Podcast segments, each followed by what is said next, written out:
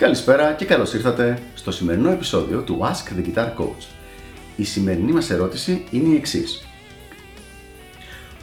Τι να κάνω για να γίνω πιο άνετος με τη ρυθμική κιθάρα και να μην μπλέκομαι με ρυθμούς, συγχορδίες κτλ.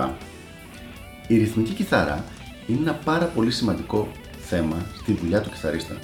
Για την ακρίβεια, 80 με 85% του χρόνου που ένας κιθαρίστας παίζει με μία μπάντα, είτε σε live, είτε σε πρόβα, είτε οπουδήποτε, παίζει ρυθμική κιθάρα. Οπότε δεν είναι ένα πάρεργο το οποίο απλά πρέπει να το ξεπετάξουμε. Είναι η βασική ε, δομή, το βασικό μέρος του παίξηματός μας σαν κιθαρίστας. Θα δώσω λοιπόν μερικές συμβουλές για το πώς μπορούμε να γίνουμε καλύτεροι σε αυτό το πράγμα και πώς μπορεί να είναι λιγότερο μπέρδεμα που είναι για πολύ κόσμο πραγματικά. Η πιο βασική συμβουλή που έχουμε για τη ρυθμική κιθάρα είναι ότι πρέπει να μοιράσουμε τη δουλειά των δύο χεριών. Δηλαδή να δουλέψουμε χωριστά το αριστερό χέρι που διαλέγει τις συγχωρδίες και τις κρατάει με το δεξί που κάνει τους ρυθμούς.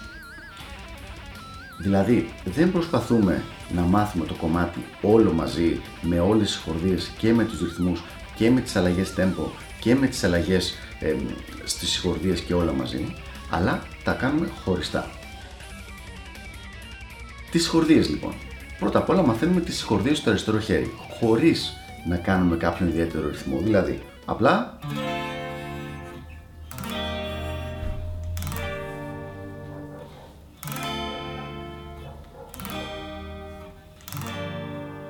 Και η απομνημόνευση των θέσεων των συγχορδιών είναι από μόνη της, το ξαναλέω, χωρίς το δεξιχέρι. Δηλαδή το δεξιχέρι απλά χτυπάει μία φορά για να σιγουρευτούμε ότι οι νότες είναι καθαρές και ότι δεν έχει κάνει κάποιο λάθος στο πιάσιμο της χορδίας. Αυτό, αφού τελειώσει, μετά ασχολούμαστε με το δεξί χέρι. Και πάμε λοιπόν στο σημαντικό μυστικό που δεν είναι στην πραγματικότητα καθόλου μυστικό, αλλά φαίνεται σαν να είναι μυστικό τελικά για το δεξί χέρι της ρυθμικής κιθάρας. Πρέπει να έχουμε στάνταρτ συγκεκριμένους τρόπους για να παίζουμε τις διαφορετικές ρυθμικές αξίες μέσα στους ρυθμούς. Δηλαδή, αν παίζεις funky 4 τέταρτα, να υπάρχει τουλάχιστον ένας στάνταρ τρόπος που οποιαδήποτε στιγμή να μπορείς να πιάσεις μια κιθάρα και να λες θα παίξω funky 4 τέταρτα και είναι αυτός ο τρόπος, αυτός ο ρυθμός, αυτά τα χτυπήματα που θα χρησιμοποιήσω. Για εμένα ο πρώτος μου βασικός ρυθμός δεν είναι ο μόνος, αλλά είναι ο πρώτος, είναι αυτός εδώ πέρα.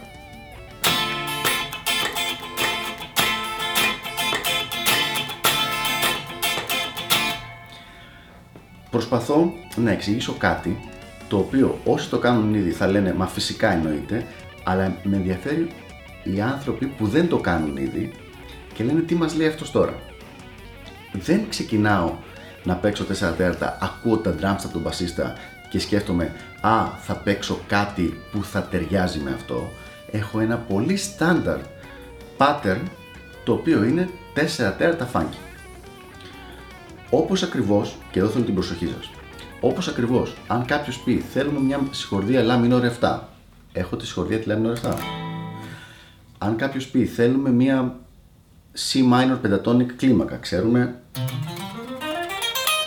συγκεκριμένη θέση, συγκεκριμένο σχήμα στο αριστερό χέρι, έτσι ακριβώς θέλουμε και συγκεκριμένο σχήμα και pattern και στο δεξί χέρι. Για κάποιο λόγο λοιπόν που εγώ προσωπικά ποτέ δεν κατάλαβα, έβλεπα ότι όλοι οι κιθαριστές ήταν απόλυτα θετικοί με το να μάθουν τις συγκεκριμένες θέσεις στο αριστερό, αλλά μόλις τους έλεγες να μάθουν κάτι με το δεξί, το θεωρούσαν σαν κλέψιμο, το οποίο δεν ισχύει καθόλου. Οπότε λοιπόν πρέπει να έχεις πολύ συγκεκριμένα σχήματα για κάθε ρυθμική αξία, όπως έχουμε πει και σε προηγούμενο βίντεο ας πούμε, 6-8.